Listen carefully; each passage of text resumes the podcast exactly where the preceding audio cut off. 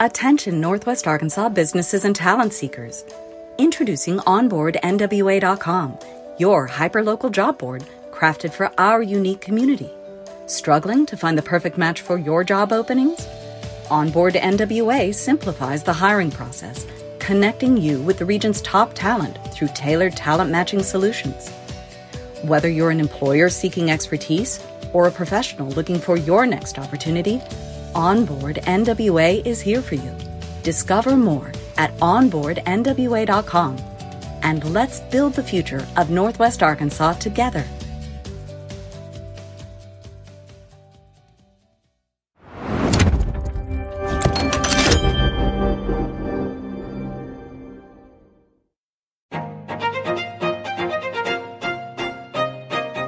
Hello, Northwest Arkansas. Randy here, bringing you a quick word from our sponsor, Signature Bank of Arkansas.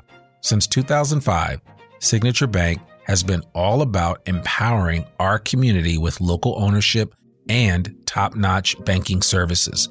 Signature Bank's roots run deep with assets over a billion dollars, and they're right here in your backyard with branches in Bentonville, Rogers, Springdale, Fayetteville, and now including Harrison and Jonesboro.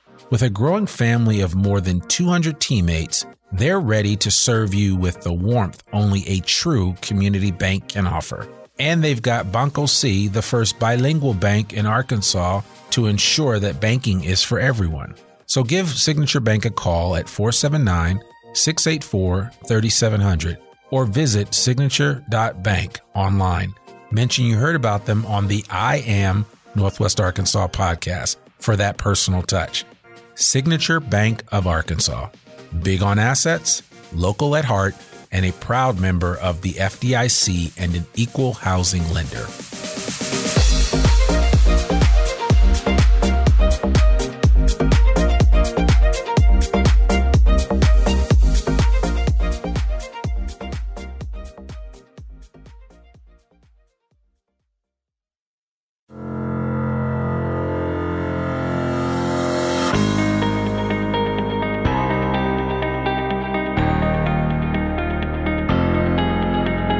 It's time for another episode of I Am Northwest Arkansas, the podcast covering the intersection of business, culture, entrepreneurship, and life in general here in the Ozarks.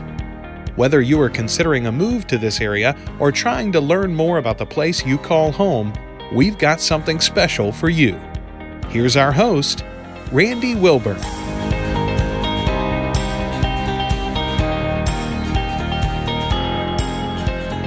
Hey, folks, and welcome to another episode of I Am Northwest Arkansas. I'm your host, Randy Wilburn, and I'm excited to be with you today for a great episode that I think we have in store with DeAndre Jones. DeAndre is a friend of mine, someone that we met. We actually met through the Rotary, the downtown Fayetteville Rotary, and we fast became friends. And, and DeAndre is just an exciting individual that I think this past summer was unlike any other for him. And I'll let him be the judge of that and talk more about it. But DeAndre Jones is one of, uh, I think, the second African American to serve as a Fayetteville City Councilor. He just got elected and just took the oath of office last month, I believe, at the time of recording this. This is February of 2021. And so, without further ado, DeAndre Jones, how are you doing today? Randy, I am doing great. And how are you? I'm doing good. I'm doing I'm cold because the day that mm-hmm. we're recording this, it's like zero. I mean, I sent a picture out yesterday on Facebook. Oh no, on on uh, Instagram, and I circled the the temperature in my car. I'd never seen nine degrees register in my car, mm-hmm. and now it's zero degrees. I'm not even getting in my car today. But the bottom line is, this weather is reserved for New England and the Northeast, where I came from and moved here. And I was telling somebody, they were like, I just moved here and I never thought the weather would be like this. And I'm like, well, you know, in six years, I've experienced two appreciable snowstorms. One being like early on when I first got here in 2014, early 2015. And then again, like right now. Like, cause I mean, mm-hmm. we've had some snow before that, but it, it would be, it snowed and then it's gone. This mm-hmm. ain't leaving tomorrow. And especially with the weather being what it is, I don't think it's going away that, that soon. You're absolutely right. It's going to stick around for a while. And I want to say thank you so very much for having me on. And thank you for the amazing work that you do here with I Am Northwest Arkansas and as a Rotarian. Thank you so very much for everything that you do and certainly, certainly making Northwest Arkansas a better place for all of us. Yeah, no, I appreciate that. You know, I just kind of filled a need where I saw one, I saw a hole, and I said, you know, I'm going to do this because this would be something, you know, DeAndre, I wanted something like this when I first moved here so I could learn about what Northwest Arkansas is all about. So that's why we bring on people like you and so many others that make up what I call the tapestry of Northwest Arkansas. And that tapestry is many colors, many ideas, you know, and, and it's just, it's varied and I just enjoy it. So I appreciate that. Thank you so much. That means the world to me. I would love for you just to give our audience a little bit about who DeAndre Jones is. Tell us your superhero origin story. Thank you, Randy. Superhero origin story. Well, you're right. This summer was very, it was a summer like no other. And I found myself telling my story more than ever. When I decided to run for city council, one of the things that I made, I was very intentional and deliberate as it relates to making it more people oriented. And my message was people over politics. And Randy, you know just as well as I do that, especially right now, the word politics can be, due to lack of a better word, distasteful for so many people. And I feel as though that politics, everything that we do, everything that we do in this country is, has somewhat of a, has a political impact. And as it relates to running for public office and being elected, I do believe that we need individuals who care about people and who are committed to putting people first. And how do you do that? How do you put people first? How does that come about? Do you learn it? You can. But for myself, as it relates to what you described my superhero story, I grew up in poverty. And my grandfather told me this. My grandfather, and I didn't know this, Randy, until last week.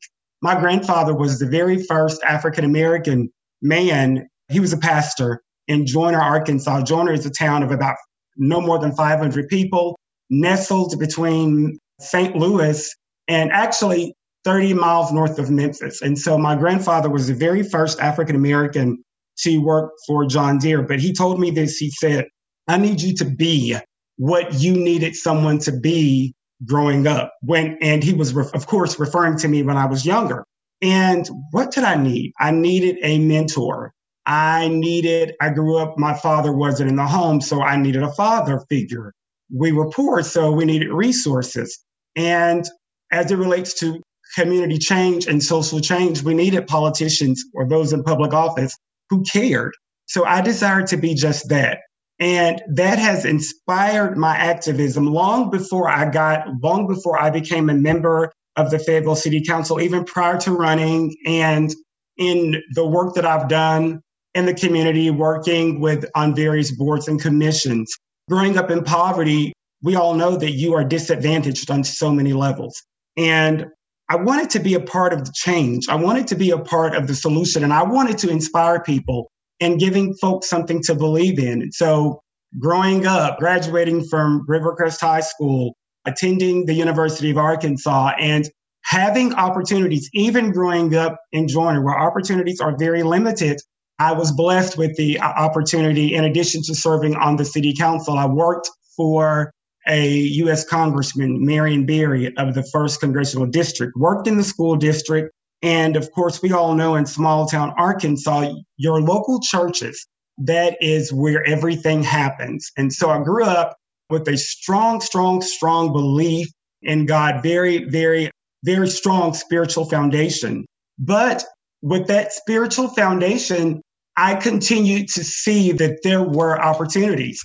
And I felt as if living in Joiner, because there were so few opportunities, what could I do to make a difference? Because could I stay in Joiner and make a difference with few opportunities? That would be that would have been extremely difficult. So I decided to move to Fayetteville and I finished my degree at the University of Arkansas. And this took place, I moved here in 2006. after the death of my grandfather, my grandmother, and my dad, I decided to relocate to Fayetteville and finish my degree at the University of Arkansas. And those of you who haven't heard this, and Randy, I may have shared this with you at some point, but I moved to Fayetteville the very first time I ever I ever rode a Greyhound bus. I ever traveled rather on a Greyhound bus was coming from Joiner to Fayetteville with one plastic bag.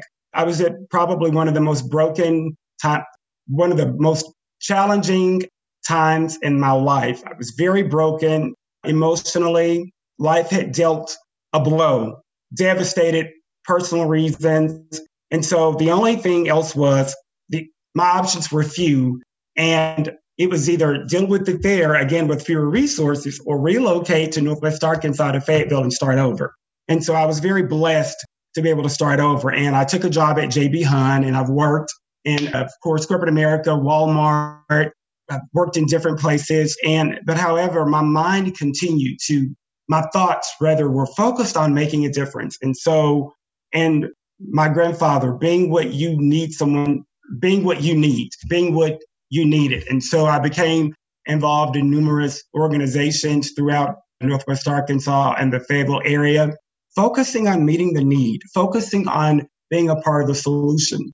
And that brought me to running for office again in 20. The first time I ran for office here in Fayetteville was 2014, and I actually lived in Ward 4.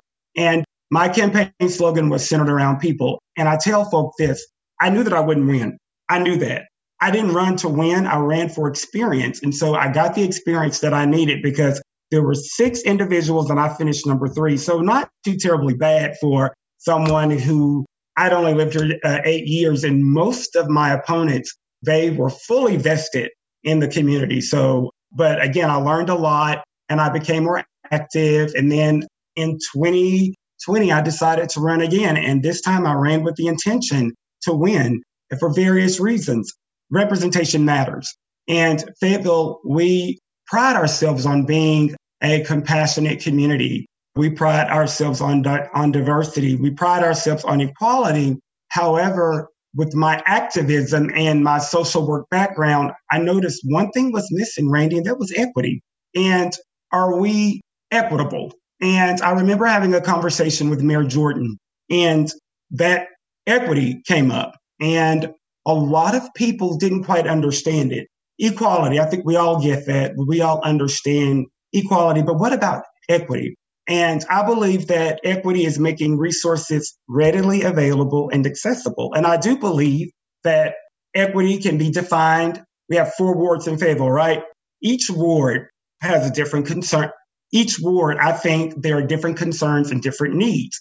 So I think that we have to look at it from a perspective of in order to level the playing field, we have to be equitable. So that means for me, if this ward needs not equally disseminating resources, but looking and saying, hey, in order for this ward to catch up with this ward, we have to invest more in this ward, if that makes sense. Yep. And so I believe that because of my background, again, growing up in Joiner and my social work background and my role as an activist and my love for people, my love for to see people having the resources that they need to live a meaningful and focused life, the need for diverse representation. That really, really, really was the springboard to run for city council and not just run, but to win, Randy. It was to run and win. I, you know, the experience that I had running in the previous races, even in Joiner, even my social work background, even serving on the numerous boards and commissions. I've had, that was the experience that I need. That was the practice. But now it's time to run to win. And we were able to do that because we were focused on what was most important. And that is putting people over politics. When you're running for office, most of the time you're knocking on doors, you're canvassing, you're asking folk for their vote.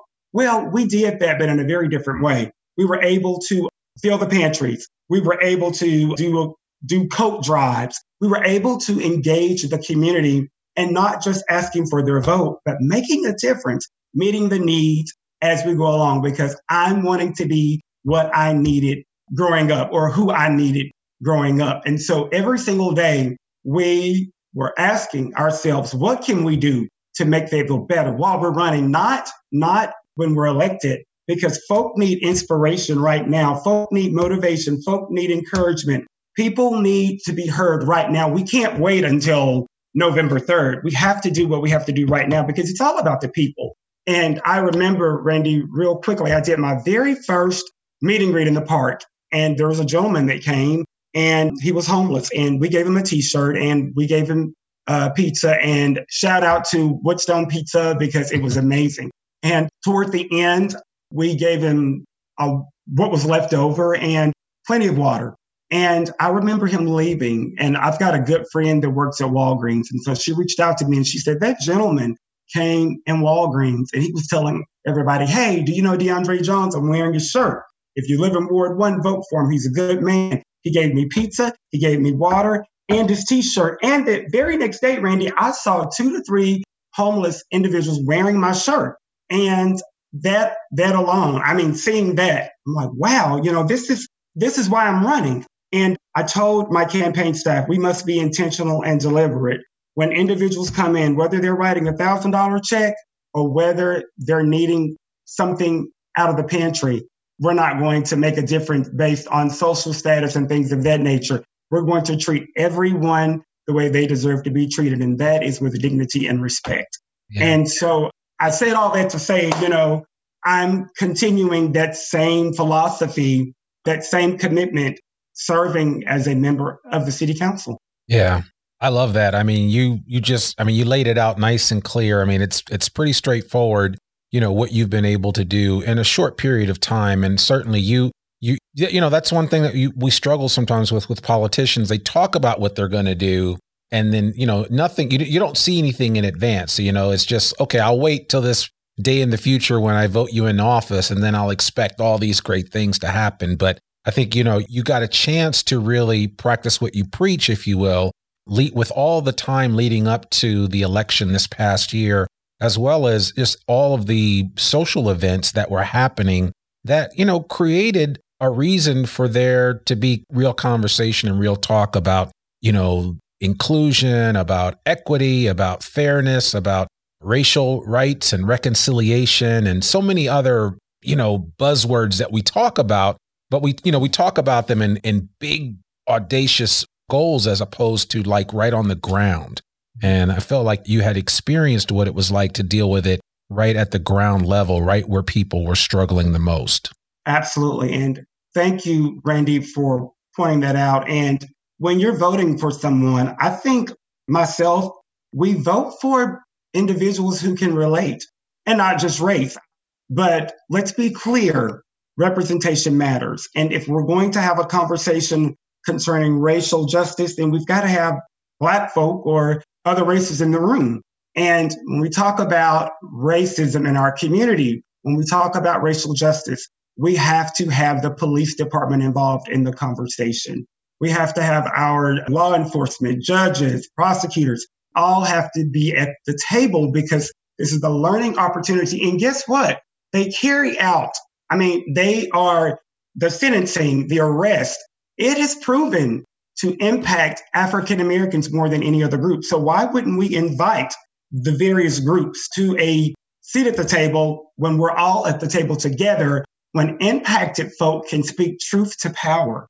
And I think that we must continue to be intentional and deliberate. If we want change, then we have to allow individuals who have been impacted to speak truth to power. And I will say this because of that, I've been able to forge some great relationships with law enforcement, with our judges, our prosecutors. And whenever there's a need, I'm able to reach out to them. And because of what you described, that conversation, that education about racial justice, it's really, really been proven to be beneficial and impactful because what we don't know, we don't know. And so as a representative, even though Black people aren't monolithic, because I am African American and I've been impacted and I understand a lot of the challenges, I'm able to articulate that to folk who enforce laws and those who make a difference on so many levels. Yeah. You know, and it's funny, and I, I want to bring this up because it, it is a it's a challenge that sometimes African Americans in public office face, right? Is that, you know, again, when people look at it's just like the art the issue and again, I don't talk about politics for the most part on this podcast, but you know, it's just like the issue that a lot of people have that, you know, if a black person is for a former President Trump, you know, people are upset. It's like, why are you for Trump? You should be for whoever, anybody but Trump, or in this case, somebody on the Democratic side. And it's like, you know, African Americans have long been a very resilient, very multivariate group of people with a lot of different mindsets and thoughts. And one of the challenges I think that a lot of people cannot appreciate unless you're actually part of the black community is the challenge that a a black political figure has with trying to adhere to quote unquote the tenets that African Americans believe you should have as a politician, right? So case in point for you would be why would you be so cozy with the police? Because the police have been adversarial historically for African Americans. And I'm not speaking specifically of police in Northwest Arkansas. I could fill I could insert the name of any major city and say that there is always some animus between the African American community and police. It, it's just what it is. I mean, whether you want to acknowledge it or not, but you chose to work from the inside. And even with, even though you knew in the back of your mind, hey, you know, I'm, I'm going to get some blowback from my folks. People aren't going to understand why I'm doing this. I mean, you and and uh, and Chief Reynolds are very good friends. I'm referring to Chief Mike Reynolds, who is the police chief of Fayetteville.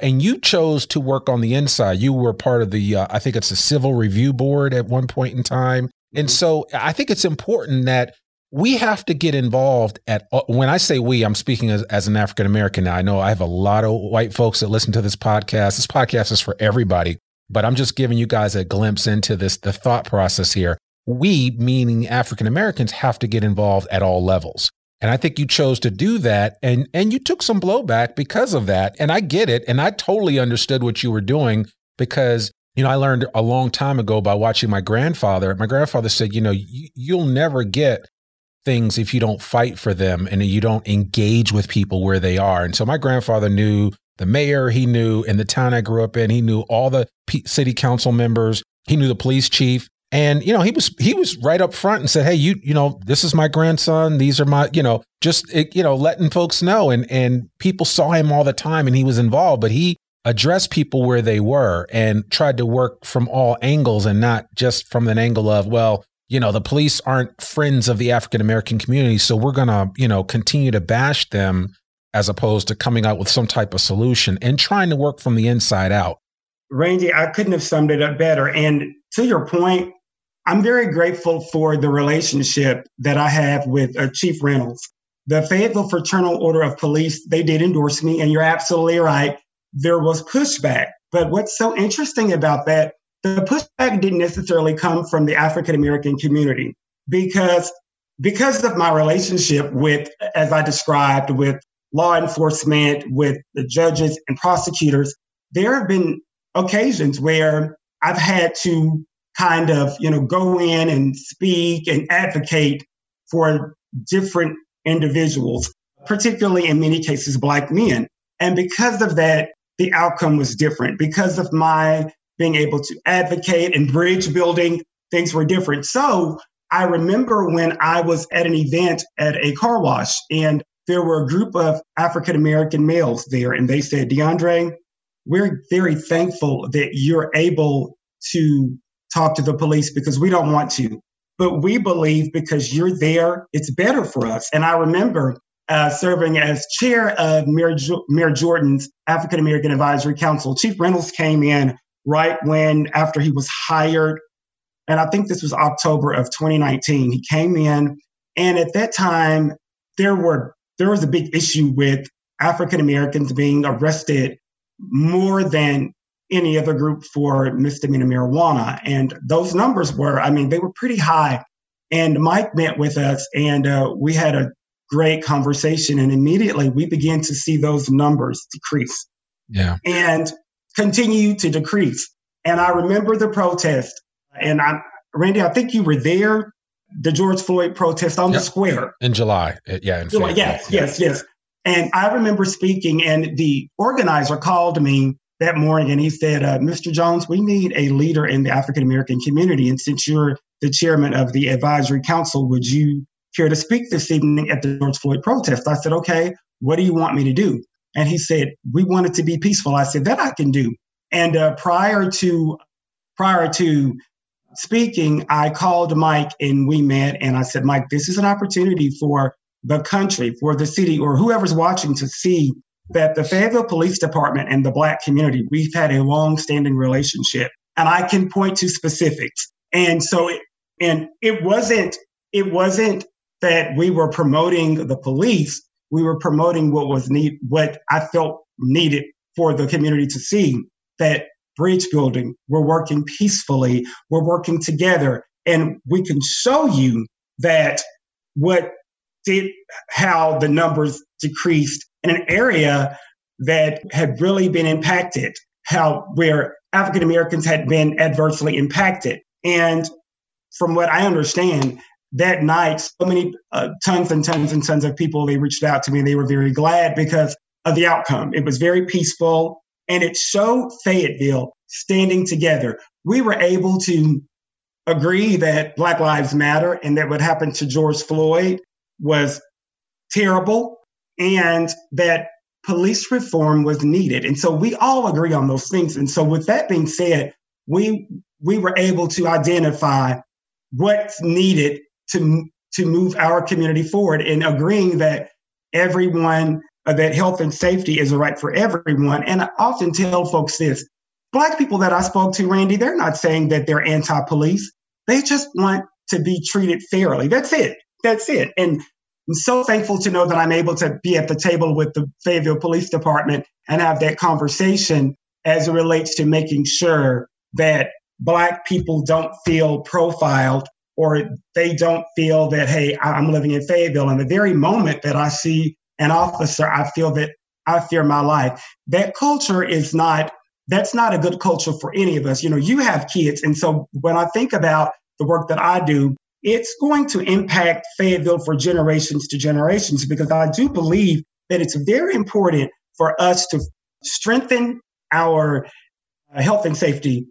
In this case, our police department, making sure that they have all the resources that they need, the training, that they have everything that they need to protect and serve all of us with equity. And so I believe that as a public official, as a community activist, I can't afford to have a personal axe to grind. And that can't be my, that can't inform my political beliefs. I have to look out for everyone.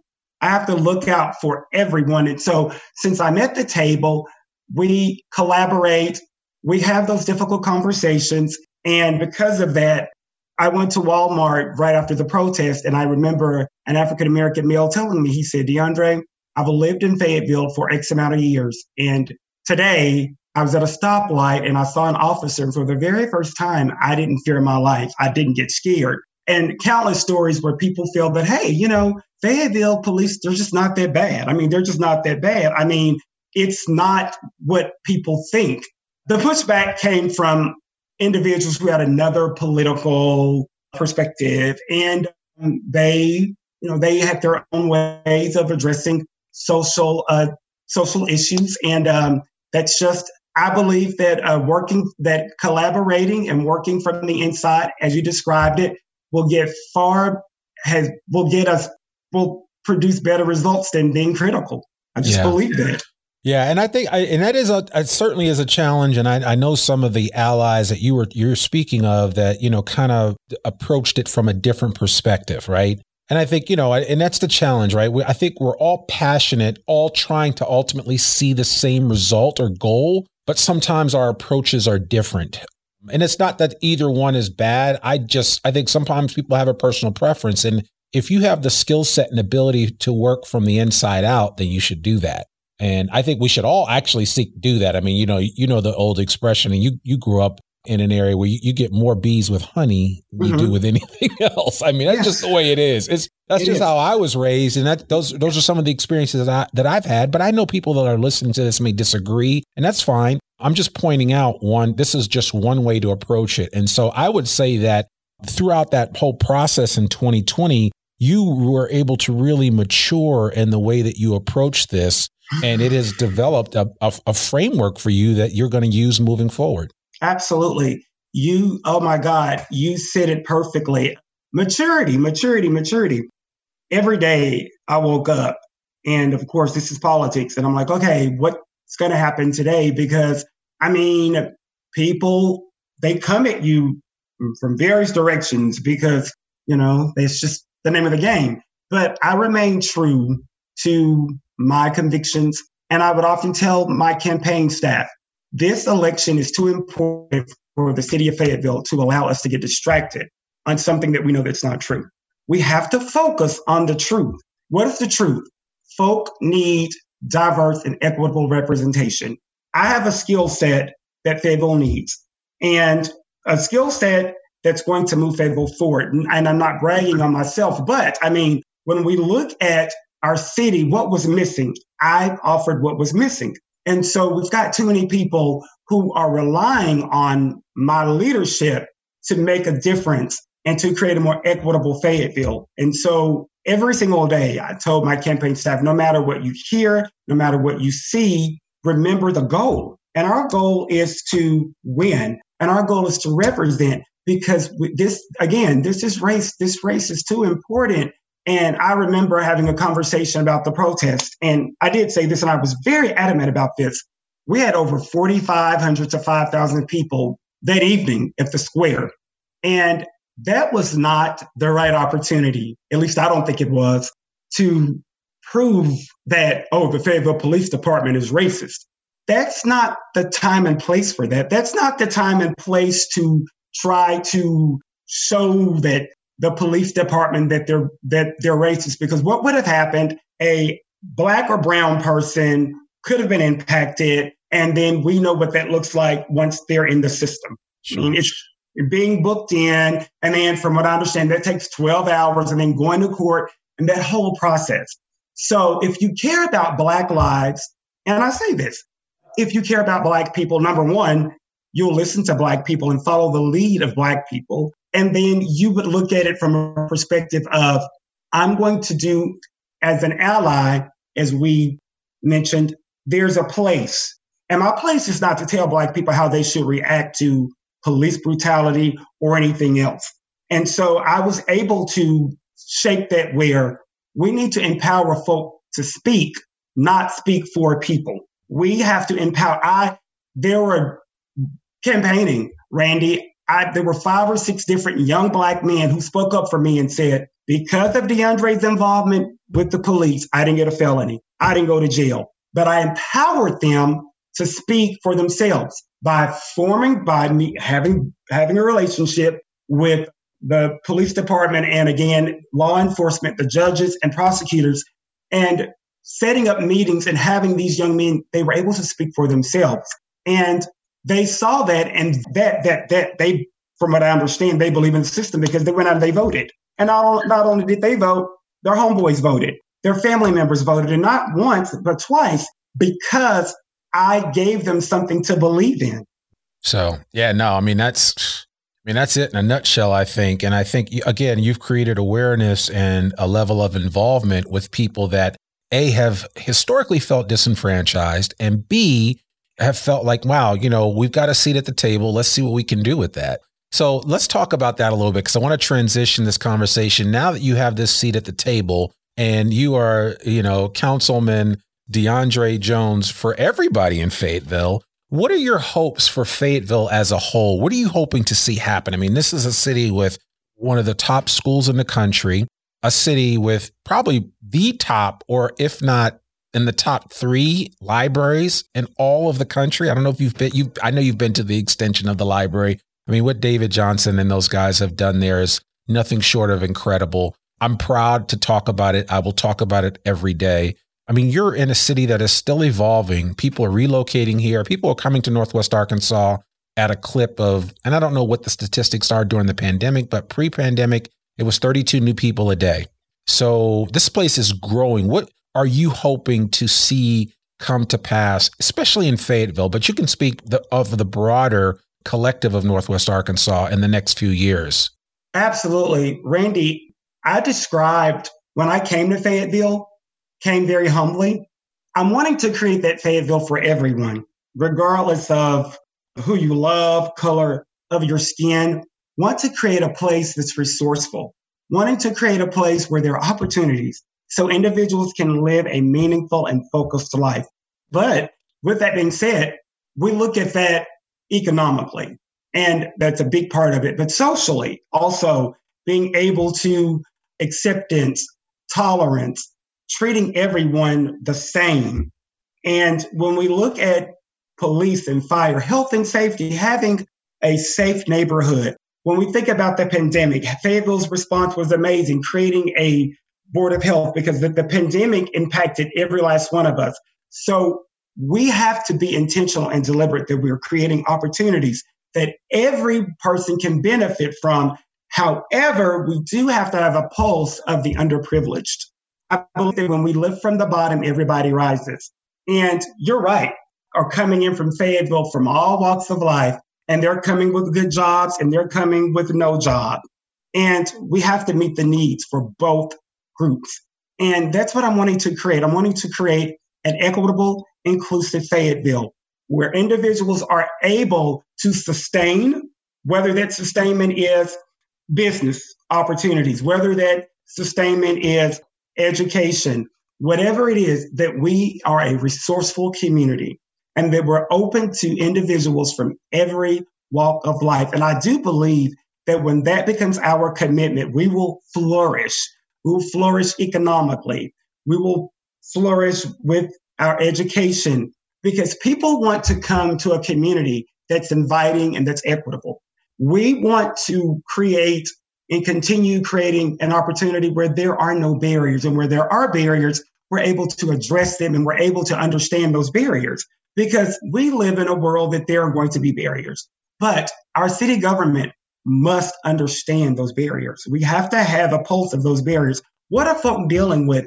Because I believe that with the growth, again, we're seeing people with that are very resourceful and those that are not. So do we create resources for those who are resourceful or do we focus on, hmm, these individuals who may not have very much coming from the Delta or other parts, what can we do? There's job development. You mentioned education, workforce development. Everybody doesn't may not want to go to U of A and get a college degree, and that's fine. But workforce development, having these opportunities to vocational schools, if you want to go to U of A, having that pathway to success. And then those individuals who are more resourceful, making sure that they can continue to thrive and even do better. It's a community where there's something for everyone. And I think that it's difficult to, for me to narrow it down. I'm committed wherever it's needed. That's my commitment. That's my commitment. And to advance us as it relates to continue, continuing to lead the state. Fayetteville, we've led the state. When you think about it, Randy, oh my God, man, we've led the state with the with our response to the pandemic. We've led the state as it relates to racial justice. Fayetteville was the very first city in the state to Black history. And in 1997, Fayetteville, Arkansas had a Black Lives Matter banner on Dickson Street. So we are known for leading the way. And, but thinking more tangible results opposed to vanity projects, where it's going to make a difference in the lives of individuals generations to come.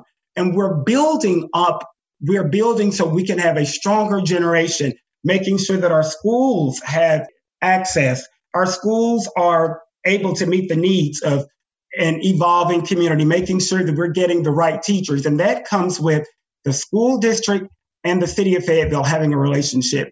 The city of Fayetteville and the University of Arkansas having a partnership and the city council being able to manage the growth by understanding the barriers that folk are facing moving here and the individuals who need the help the most, if that makes sense. Yeah, no, it does. I mean, it's and bottom line is you got your work cut out for you. There's a lot there's a lot of work to be done, but I think you're certainly the man for the job. And as we wrap up, I would love for you to kind of share with our listening audience some of the things that you enjoy doing when you're not out, as I like to say, fighting the good fight. What what does DeAndre do? I know we went and, and enjoyed a lunch together one time it was just Jason's Deli, but but we we had a good time. But I mean, what do you like to do when you let your hair down, if you will, and just relax? I love to interior design. That's one of the things that takes my, it puts me in a place of, um, it cheers me up. I feel good because I'm able to create something that people are proud of. I like to travel. I love the beach, especially right now. Uh, so traveling, yes, interior design, reading. I like to read and writing. I started college. I was a journalism major uh, before I graduated with my degree in education. And I love spending time with my godchildren. I love spending time with them, but the pandemic has limited that. And um, that's basically it. I, and of course, you know, going out and eating and working out now, I'm I'm getting back slowly and surely. I'm working out more. So those things. Uh, I don't have a lot of hobbies. I'm not a big TV person, but I do like going to the movies. I would rather go see a movie than watch TV because I'm all I'm so busy I can't watch. I don't have time to sit and watch a TV show. But if there's a movie, I'll go watch a movie. Enjoy going to the movies, and also too, let me not forget this. I'm a huge Razorback football fan, big Razorback football fan. So that pretty much sums it up. Okay. So tell me this uh, when it comes to getting out and eating, do you have a favorite restaurant? In Fayetteville, actually, no. I'm one of these people, though, I don't like, and not that I don't like, but I love to do, to eat at restaurants that are not chains. Okay. I'm more of a, a smaller, something that's probably more exclusive sometimes. But then there are moments that if I'm hungry, it's really based on if I'm hungry. Right. So I don't really have a favorite place, but I do prefer, especially when I'm hosting, if I'm hosting friends or family, then I always take them to uh, somewhere that they can't get wherever they're from. And that's either old post office. I mean, there are a ton of them, but yeah, we, we typically, we'll typically go somewhere in Fayetteville that they can't get back home. I got you. Okay. Well, that's good. That's good. You mentioned reading. What, what book have you read recently that really moved you? Uh, the book that I read recently, oh my goodness, it's two. One of them that I've read recently, it's, and honestly, it's about the one white fragility. Mm-hmm. I know that's crazy, but it's not crazy, but people are not prepared to hear that. But then I'll take that back and I'll explain white fragility in a second. James Clyburn's book, the newest one, and I have to look it up. But that his newest book, it inspires me because of his political, his politics, his his life story. It's amazing, and I can relate, and it inspires me. Randy, everything that I read has to give me inspiration. Sure, it has to. I I can't read any anything that doesn't. Why we can't wait? Why we can't wait? Yes, that is. I I read that, and it is. I'm very thankful, and um, also Rick Warren's Purpose Driven Life. Yeah, uh, even though that's an older one, but but going back to White Fragility, I'm a fan of Robin DiAngelo, and I facilitated the discussion. And every time I read it, I get something more.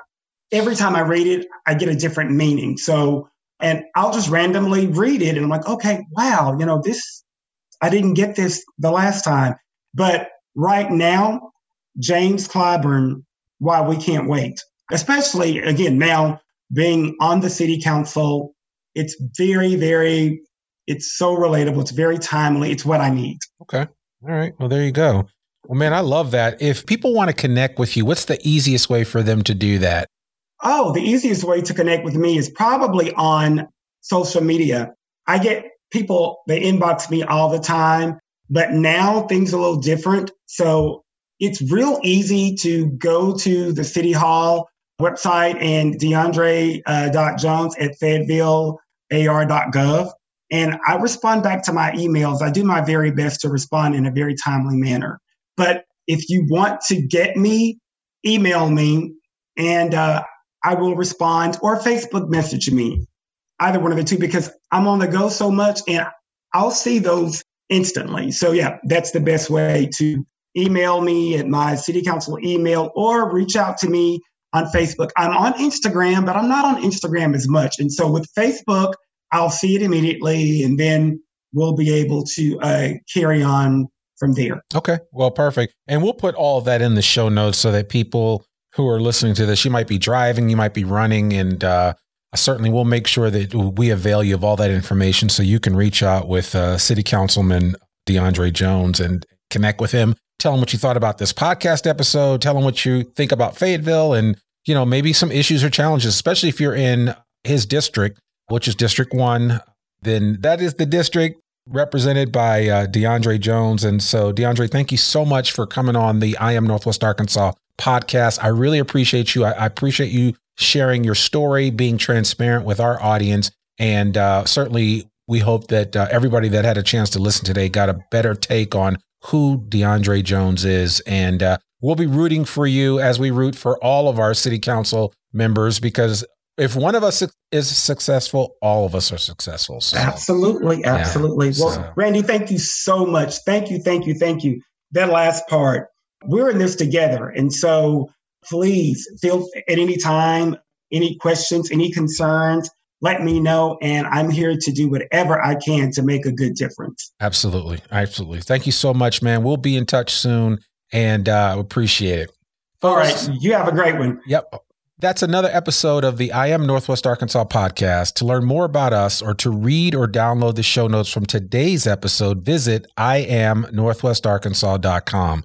You can listen to this podcast and sign up for our free newsletter to keep up with us and all things NWA. Make sure you sign up today. You can also subscribe to the I Am Northwest Arkansas podcast wherever you listen to it. And please consider rating and reviewing us on Apple Podcasts. Our podcast comes out every Monday like clockwork. I'm your host, Randy Wilburn, and we'll see you back here next week for a new episode of the I Am Northwest Arkansas podcast. Peace.